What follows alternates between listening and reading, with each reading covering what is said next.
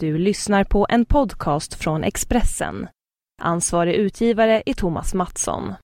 Fler poddar hittar du på expressen.se podcast och på iTunes. Bilar tappar hästkrafter. Tappa inte dina.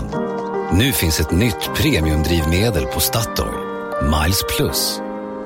Miles Plus renar motorn och ger din bil mer kraft och acceleration. Läs mer på Statoil.se. Tanka Miles Plus på din närmaste Statoil-station. Välkommen! Hej och välkomna till Allt om bilars podcast. Idag eh, sitter vi igen på lite olika håll via Skype. Jag har med mig David Jakobsson. Hej Jan-Erik. Hej hej. Du ser inte så fräsch ut. Är du, var du förkyld eller? Nej, jag är förkyld som jag vet inte vad. Jag sitter här och knaprar Alvedon och snyter mig. Eh, men eh, vadå, det är synd att gnälla på det. Det. Det är ingen fara. Ställer du en sån här bubbla på gräsmattan och går ut och lägger dig i den? Ja, jag får göra det. Nej, jag ska faktiskt ut och flyga flygplan om... Jag ska vara på Arlanda om två timmar så att jag får friskna på mig rätt fort här känner jag. Det är ingen vidare att flyga om man är snuvig i alla fall. Nej, Jag tycker inte att det är någon större fara. Och En gång när jag flög från, eh, vad hade jag varit då? Holland. Då, då, fick, då hade jag öroninflammation och flög. Det var ingen höjdare. Det gjorde fruktansvärt ont. Det tänker jag inte göra om, men en, en, en förkylning ska jag väl klara. Ja, Hoppas jag. Jag flög en gång eh, till Svenska rallyt. Och var riktigt förkyld på morgonen. Jag jobbade först tidig morgon. Flög iväg till Karlstad. Skulle göra massa intervjuer och fick springa runt och göra det med lock, lock för öronen. Så jag hörde knappt vad jag själv sa. Uff. Och sen tillbaks igen. Ja, Svenska rallyt är ju inget... Jag har faktiskt varit förkyld på Svenska rallyt, men då körde jag bil dit, tack och lov. Men bara stå där ute och sen så står det rinna i näsan och... Nej, det är inget kul. Det är ingen kul Kallt och jävligt. Det är som att bevaka bandy ungefär. Man står på isen. Ja, blir man inte förkyld när man, när man är där så blir man nog på väg hem när man drar på full värme i bilen. ja. Ja, ja. Ja, vad är det du, du ska iväg då? Till, var det Grenoble den här gången? Grenoble i Frankrike, precis. Eh, Toyota har tänkt till lite grann om hur, eh, hur de ser på framtidens bilism i städer. Eh, och de har ett projekt där när de eh, har små elfordon som man kan hyra via appar i eh, sina smartphones. Det är en av, en av många idéer för hur det skulle kunna se ut eh, framöver. Jag vet inte så mycket om det. Jag vet bara att det ska bli jättespännande att se vad är det de har, har på gång där. Nu Så. lät det något i min dator. Men en, eh, vi pratade ju förra veckan om en annan resa. Du var och körde Seat till Pizza. Då Ja. hade du precis eh, kört den bara till hotellet. Men nu har du kört den mer då. Just det, jag hann, hann ju köra den lite mer. Eh, ja, vad, vad ska vi säga om den? Det, de försökte kommunicera att det var en helt ny Seat Ibiza. Eh, men det är det inte riktigt. Utan det, det är fortfarande samma Seat Ibiza som de har eh, uppdaterat lite grann. Eh, det mest intressanta där är väl att det kommer nya motorer till bilen. Det kommer tre stycken nya trecylindriga motorer på en liter. Det kommer en eh, En diesel på 90 hästar, en bensinare på 95 och en bensinare på 110 hästar. Eh, Och de där är väl ganska trevliga de där maskinerna. Jag fick köra 110 hästan och eh, dieseln då. Jag tyckte det var kul. De har också jobbat lite grann på, på eh, chassit på bilen. Eh, Det är en ny servostyrning som de har fått till som gör att bilen faktiskt är roligare att köra. Och sen har de fått till lite bättre stötdämpare på den. Eh, Men i övrigt så kändes det väl faktiskt ganska... Jag känner igen det mesta från förr. Det var lite... eh, Du klagade på några saker i din testrapport. Ja, vad klagade jag på då? Ja, det var så här, rubriken var lite bra men det finns dåliga saker också. Ja, man kan tycka att, att om man jämför med andra bilar som till exempel eh, koncernkusinen Skoda Fabia så saknar man ju lite säkerhetsgrejer. Skoda Fabia har till exempel en, en eh, autobroms. Det har inte Bitsan. Eh, Fabian har lite bättre utrymmen för passagerare i bilen än vad Ibizan har. Och Fabian har dessutom lite bättre lastutrymme än vad Ibizan har. Så jag känner väl kanske att skulle jag köpa en bil nu i, så skulle det väl bli en Fabia snarare än en, Ibiza. Eh, men, auto, autobroms är lite vattendelare nu. Vissa, vissa går in för det och har det på alla modeller och andra bara struntar i det. Eller har minsta möjliga. Det är en liten lampa som blinkar när man är på väg att köra på någonting. Ja, men det, det, det handlar ju om också eh, lite grann var man befinner sig i den här cykeln av nya generationer av sina modeller. Eh, och den här, Ibizan är ju en uppdatering av den gamla. De har inte hunnit nå till den här, eh, vad heter det nu, MQB-plattformen. Som Fabian på något sätt lite grann är byggd på. Eh, så de har inte den tekniska möjligheten att få in de här systemen i, i bilarna än. Utan det får komma till nästa generation. Eh, men sen så är det, väl, är det väl lite också så att man prioriterar lite olika hos olika tillverkare. Vissa tycker att det här är jätteviktigt och vill kommunicera att oh, vi har alla säkerhetssystem. Och andra riktar sig mer till människor som kanske inte riktigt har det som första prio. Nej, jag körde ju... Um, jag har kört riktigt dyra bilar. Liksom Mercedes sportbilar och andra. Och då, då bryr man sig inte alls om det. Men det är klart att den målgruppen tänker väl inte på autobroms i första gången. Jag, jag, tror ju att motorjournalister är den gruppen människor som allra mest tänker på det här med autobroms. Man, jag har inte hört en, inte en läsare som har ringt mig och frågat om, om autobroms på någon bil. Däremot, Nej, det... däremot effekt och utrustning och, och, och sådana saker pratar de ju om. Men... Autogas kanske många som Autogas ja, men det, kallas, det kallas farthållare. det, det vill väl folk ha kanske, men ja, jag vet inte. Nej, men det kommer ju undersökningar som visar att det ger enorm skillnad på olycksstatistiken om mm. man har autobroms. Alltså mm. det kommer, det, när de här grejerna finns i fler och fler bilar så kommer det att påverka framförallt så här, påkörning av cyklar och mm. alltså an, andra bilar bara så knuff, knuff på i kö och sånt. Mm. Och när det kommer på större fordon, långtradare och sånt, lastbilar. Mm. Uh, jag såg någon finsk, finskt företag som skulle skulle göra nu verktyg för framtidens eh, långtradarchaufförer. För de kommer att bli kontorsarbetare som de sa.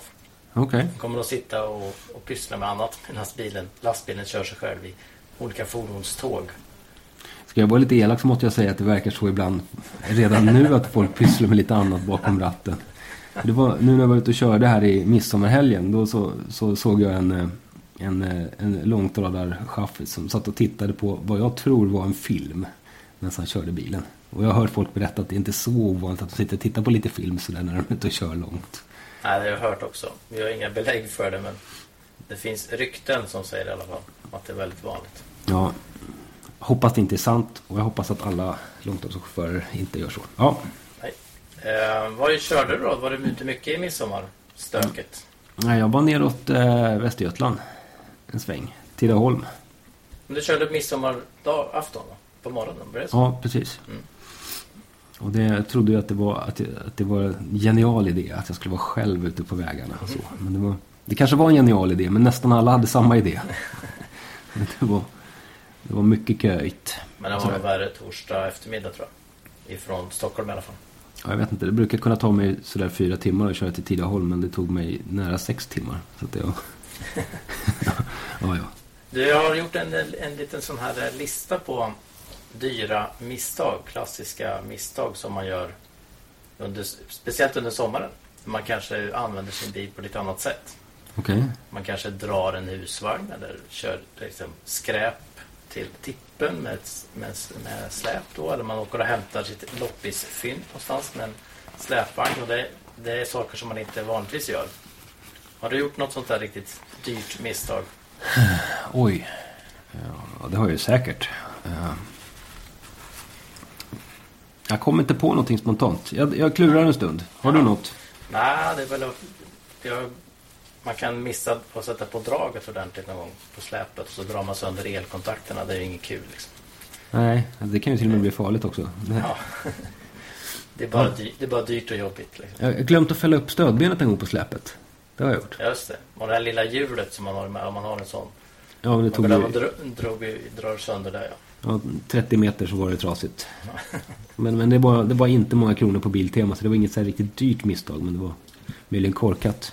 Jag hade tipsat också om att man skulle verkligen ha koll på de här vikt och körkortsreglerna. Mm. Om man hyr husvagn och om man har bil. För det är, inte, det är rätt krångliga regler faktiskt. Mm. Och förhållandet mellan husvagnens vikt och bilens vikt. Och mm. Olika brutto och tjänstevikter. Så att vi ska inte dra de reglerna här för då kommer vi villa bort oss. Men läs på var mitt, mitt tips. Och mm. ja, det är fram. nog många som åker med överlast. Ja, det tror jag. framförallt. För det är många husvagnar är ju liksom byggda för att klara så, va, vara så lätta som klarar ett vanligt B-körkort. Men det förutsätter noll kilo i last mer eller mindre. Mm. Ja, Ja, takbox, inte packa för hårt på, tungt på taket. nej. Det är viktigt. Det där vet ju du allt om, takboxar. Jag, packar nog, jag vet det är lätt att packa mycket där uppe. För tungt kan jag tänka mig. Det är väl en tumregel är 100 kilo. Som en bil klarar 100 kilo. Men då ska man räkna bort räcken och box och sånt. Men 100 kilo, är inte det mycket? På taket. En stor bil. Ja, det, det sägs vara en så hygglig tumregel. Okej. Och så räknar man bort 25 kanske på boxen och här. Mm. Men det kan man också kolla i bilens eh, instruktionsbok. Mm. Hur mycket den får lasta på taket. Ja, annars Ja. var det väl också så här inte köra för fort med husvagnen. Brukar du, vad håller du för fart? Eh, och det vill du att jag ska berätta? Nej, men jag, jag brukar vara ganska snäll. Måste jag säga. Jag, jag brukar, okej jag erkänner, jag brukar, jag brukar sätta farthållaren på 90. När jag Ja, kör med man- husvagnen på typ man är- E4. Ja. Men är man ute och kör så är det inte många som kör långsammare än 90 med husvagn. Nej. Och när farthållaren står på 90 på min bil så ja, det kanske går 86 då i verklig hastighet. Ja. Men det är klart att det skulle bli dyrt om det är någon som mäter den hastigheten. Men Jag hade Ja. den här li- lilla fritidsvagnen, den var ju så lätt och liten så den glömde jag bort nästan att jag hade bakom. I mitt i en omkörning så började det kränga. Liksom, Oj, just det, jag har ju husvagn här bak. Liksom. det, var, ja, ja. det, det gick lite för snabbt där. Men det finns ju många som kör, man ser, som kör riktigt fort med sina husvagnar. Ja. Ja. Nej, men det, det där är ju lätt att man, man tycker att man ska hålla sin vanliga fart. Och har man en välbalanserad modern husvagn då kommer det inte kännas jättemycket. I själva körningen det kan kännas som man ska iväg men Ja. inte när man har fått upp farten. Så det är lätt att krypa iväg uppåt 100. ja, det är väl sen då när man behöver bromsa eller göra en undanmanöver som man Ja, då är det inget bra. kommer att få problem. Ja, men jag får väl tip tipsa om den här artikeln då, att folk läser på. Ja. Ja, men ett Alltså- vanligt misstag är när man byter bil. Det, det, var, det har jag en, en god vän som gjorde för inte så länge sedan. Som fyllde fel bränsle i bilen. Det är, det är ett riktigt dyrt misstag. ja, Man, man kör en diesel och råkar få i bensin eller tvärtom. ja. Eller gas som vi pratade om. Eller gas, det är ganska kul. Men jag tycker, tycker det är svårt när vi kör många testbilar. Det, ibland kör vi flera bilar per dag. Och så ska vi tanka olika bilar och sådär. Och så vänta nu, vad var det här? Var det diesel eller bensin? Ja. Nej, man får verkligen tänka till. Jag har fått ta för vana att alltid läsa i tanklocket. För där står det ju alltid. Så verkligen dubbelkolla. det. Så D, det betyder diesel. Och sen så Mm. tankar man diesel. Så här, ja, mm, så man, bli så, så. så står man en stund och så kommer man på oh, shit vad var det nu då? Så får man läsa igen. Ja, Och titta tre gånger på pumpen att det verkligen är rätt. ja, Som tickar Ja, det- på. det skulle vara pinsamt. Ja, jag fick se en liten film i morse här på en, en snygg takbox. Jon Olssons Ja, eh, på Audin ja, R- RS6. Eh, de har ju kommit ut med en eh, film nu från han, hans Gumball-äventyr. mm, just det. Jag har inte sett den. Man fick hänga med runt från Stockholm till eh, Las Vegas eller Los Angeles, vilket det var. De gick i mål. Det var mycket så här panorering av bilar som körde långsamt, kan man Mm. säga. Mycket upp så här bredvid varandra och sen panorera över. Eh, Ja, ja. Men det var lite också, några fick fortkörningsböter. Jon själv fick böter någonstans i Europa. Mm. Som han beskrev det, nu får jag äta nudlar resten av året. Mm. Jo, jo. Jag ringde och frågade honom om det där när vi fick, fick något tips om det. Men då hade han ju inte alls fått det för fortkörning, sa han. Ja, nu finns det, nu finns det filmbevis på när polisen Mm. står och skriver ut boten. Ja, ja. Men de tog i hand efteråt så det var väl inte hela världen. Jag tror att han har råd. Han har kanske någon som betalar om inte annat. Det ingår i den lilla tävlingen att det ska vara lite så laglöst och lite fortkörningsgrejer. Ja, jag tror det. Jag tror det. Men du, den där bilen som han har. Vad, ty vad tycker du om den? Vad tycker du om den där Audin? Ja, den ser väl frän, frän ut. Det är inte jag som har köpt den. Han har nämligen sålt den. Ja, nej, jag trodde det. Men, men Nej, det står inte här utanför. nej, tråkigt. Ja. Nej, det blir spännande att se vad han köper nu då. Ja, ja. Han verkar vara lite rastlös när det gäller, gäller sina bilar. Ska vi tro att han går ifrån eh, koncernen eller stannar han inom Audi, Det blir, ja, Lamborghini, jag vet Bentley? inte. Bentley SUV kanske? Det skulle passa honom. Ja, möjligen. Men det, det dröjer nog ett tag. Jag måste ha något nytt till vintern. Ja, så det blir spännande att se. Det var länge sedan man såg honom i en Porsche. Ja. På tal om kändisar som köper nya bilar. Persbrandt har ju köpt en ny Mm. Ferrari. Om det nu är en ny eller om det är den gamla som de har lackat om och byggt om. Han har ju byggt om en som, som det också finns film på på vår, på vår hemsida. Ja. Den var ju svart och fräck och så. Mm. Mycket, kolfiberdetaljer och lindämpare. Och väldigt eh, ny, mycket nytt liksom. Mm. Men sen finns det ju bilder på när han också när han kraschade en röd Ferrari. Ja, På, var det Knutstorp eller? Sa du Knutstorp? Ja, Ja, kan ha varit det. Det kan ha varit det. det ser ut som det på bilden. Han pratar i den där filmen om, om att han har kört Porsche i många, många år sådär. Ja. Och alltid snackat skit om Ferrari-bilar som inte håller och sådär. Men nu i den här filmen så säger han fast i, i hemlighet har jag alltid velat ha en Ferrari men jag har inte riktigt haft råd. det är rätt kul. Har Han hade, han hade ju kört Nissan också, GTR. Men Ja. det var länge sedan alltså. Ja, Den nämnde han inte alls i filmen. nej jag undrar varför. Jag vet inte. Men det var, den där bilen var ju, var ju väldigt ståhej kring hans Nissan GTR när han köpte den. Jag vet inte hur många år sedan det är men det är rätt många år sedan. Det är många år sedan, ja. Precis. Jag var ju faktiskt eh, på eh, Barkarby flygfält utanför Stockholm och fick eh, köra hans GTR. I samband med att han skulle få den där bilen från Nissan. Eller få köpa den från Nissan eller hur det nu var. Eh, Ja, var han med då eller? ja, han var med. Han lånade ut nycklarna. Satt han med i bilen? Nej, han satt inte med i bilen. Men han, han kom dit. De, Nissan hade ju utlovat att ja, det, är en, det, är en, det är en väldigt känd svensk som ska, eh, som ska ta över den här bilen efter presskörningen. och Sådär. Jaha, okej. Vem då, då? Nej, det vill de inte berätta. Men vi, ja, men okej, så åkte vi ut dit och så eh, körde vi med den där bilen lite. Och så plötsligt dök det upp en gammal risig Porsche 911 GT3. Har jag för mig att det var. Och parkerar så här skitslarvigt nästan ute på banan där vi ligger och smiskar med den där GTR. Vi undrar vad är det där för idiot? Men ut hoppar liksom Gun- Gunvald Larsson i solbrillor och röda gymnastikskor. Och eh, sliter ut närmsta journalist ur GTR och själv lägger några varv. Han körde som en... Ja, full, full fart kan vi säga, körde han då. Så hoppade han ur bilen och så utbrast han adrenalin. Han var helt... som ett litet barn på julafton. Honom skulle man ju vilja se i Gumball. Ja, faktiskt. Gunvald i. Det är perfekt. Vi- I Ferrarin då. Vi lanserar det här med det projektet så får vi se om de ror det i land Ja, om ett knappt år. kul. Ja. Men nu har du kört nya GTR. Ja, vi pratade om det här att jag skulle frakta tårtor och allt möjligt i GTR på, på midsommar.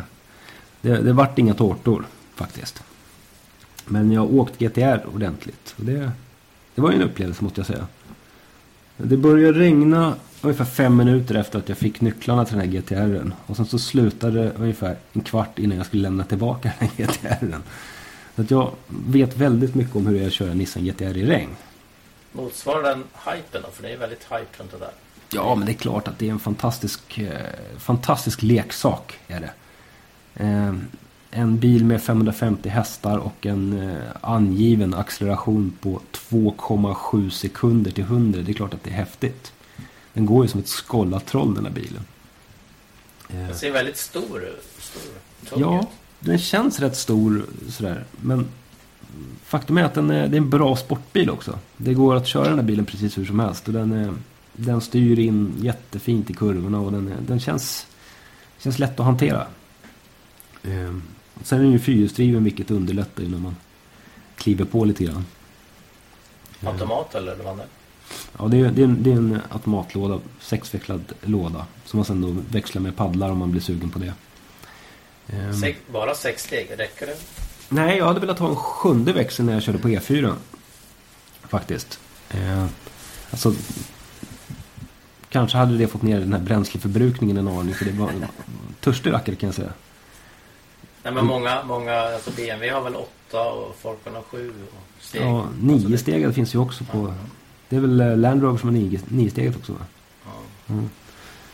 Ja, nej men det, det, men det är inte antalet växlar man tänker på när man sätter sig i, i nya GTR.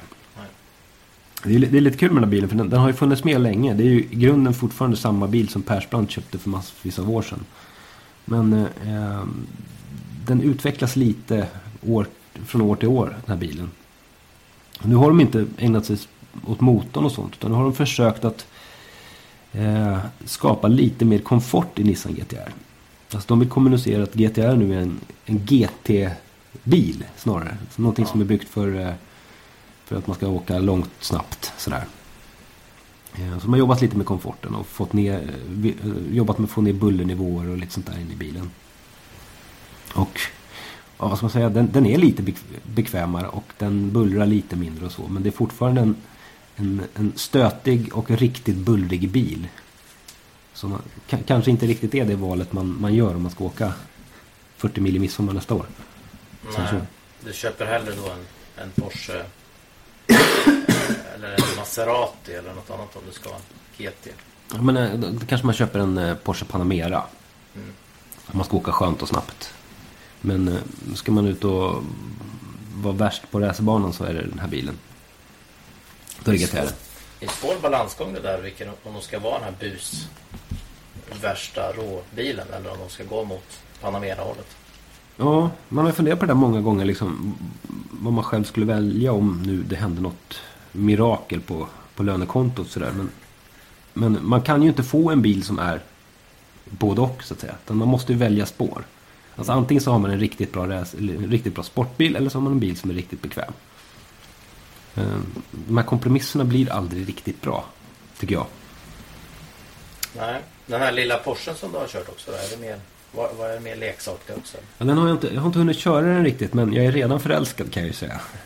Är, vi har hämtat ut eh, Porsche Cayman GT4. Och det är, vad ska vi säga, det är en, det är en ganska racing version av Caymanen.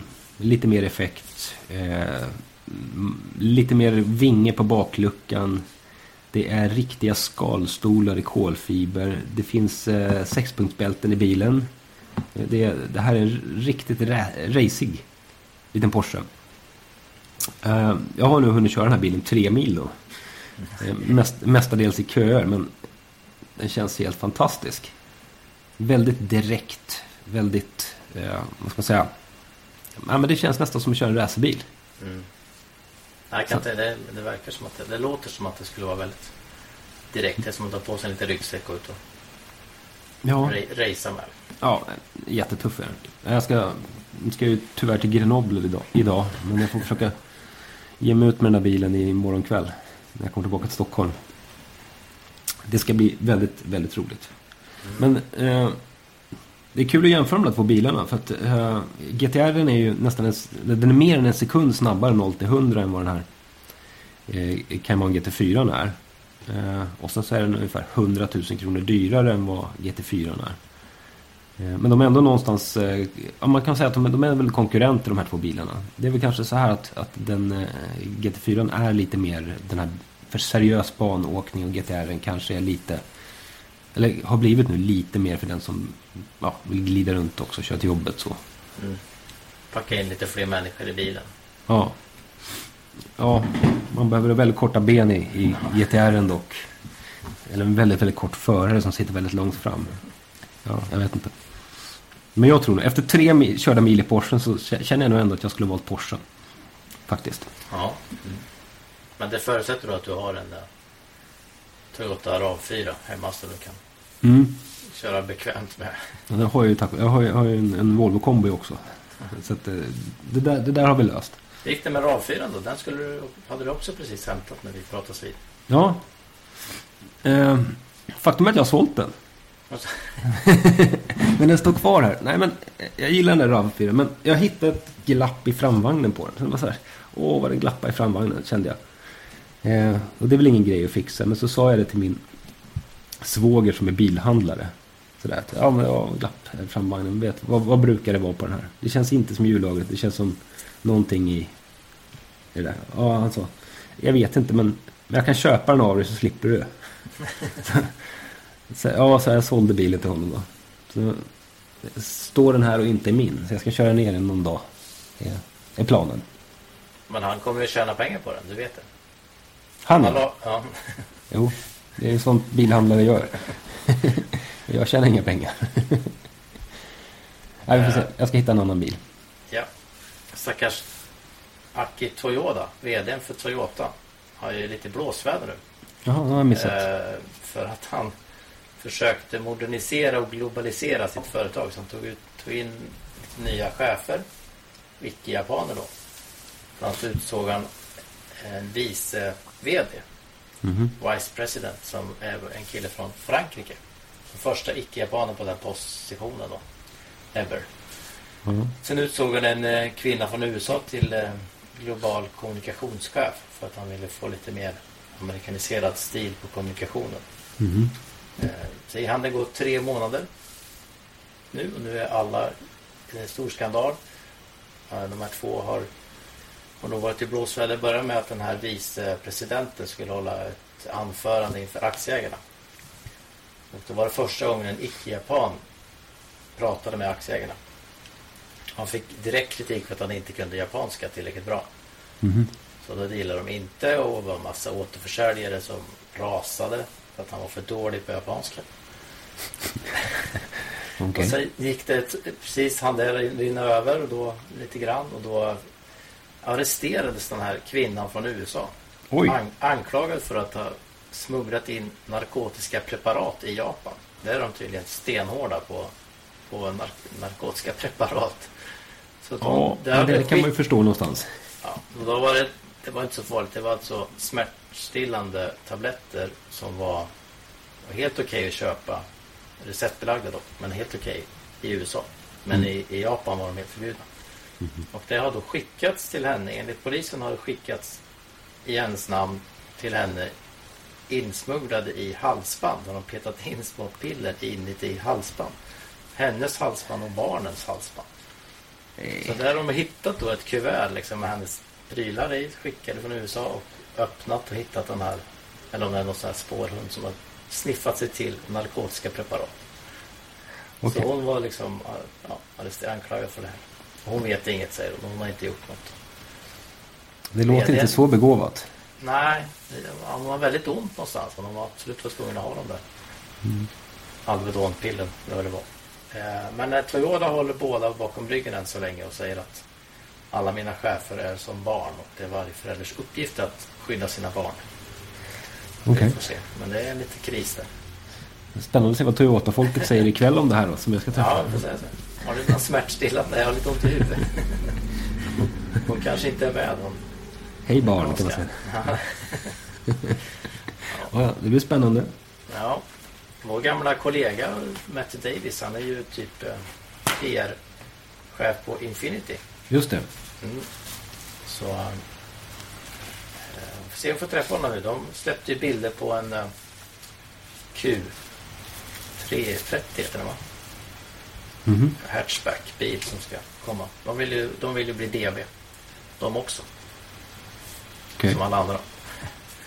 Har du sett Alfa Romeo då? De kommer ju varje dag. Det är tisdag. då. Imorgon kommer, eh, kommer de att visa upp nya Giulia. Just det. En, eh, en tre, BMW 3-serie dödare som de påstår. Mm. Ja, Det skulle vara jättekul om de får liv i det där märket. Det var ju häftiga motorer. Massa V6 och massa Ma- Maserati-motorer. Ja, Och så skulle de komma med en SUV och så kommer de med en stor sedan. mm. en femserieutmanare som Marchione. Ja, mm. Ja, en Q3 eller Q5 X3 bil typ. Mm. Och men om man en, en aggressiv plan. De ska nå 800 000 sålda bilar före 2020 tror jag. Ungefär som Volvo. Mm. Men de är nere nu på 67 eller 80 kanske. 80 000. Mm. De- Det, det är en fantastisk utveckling. Det är utan motstycke i bilhistorien kan man säga om, om de lyckas. Ja, men det är klart de inte lyckas.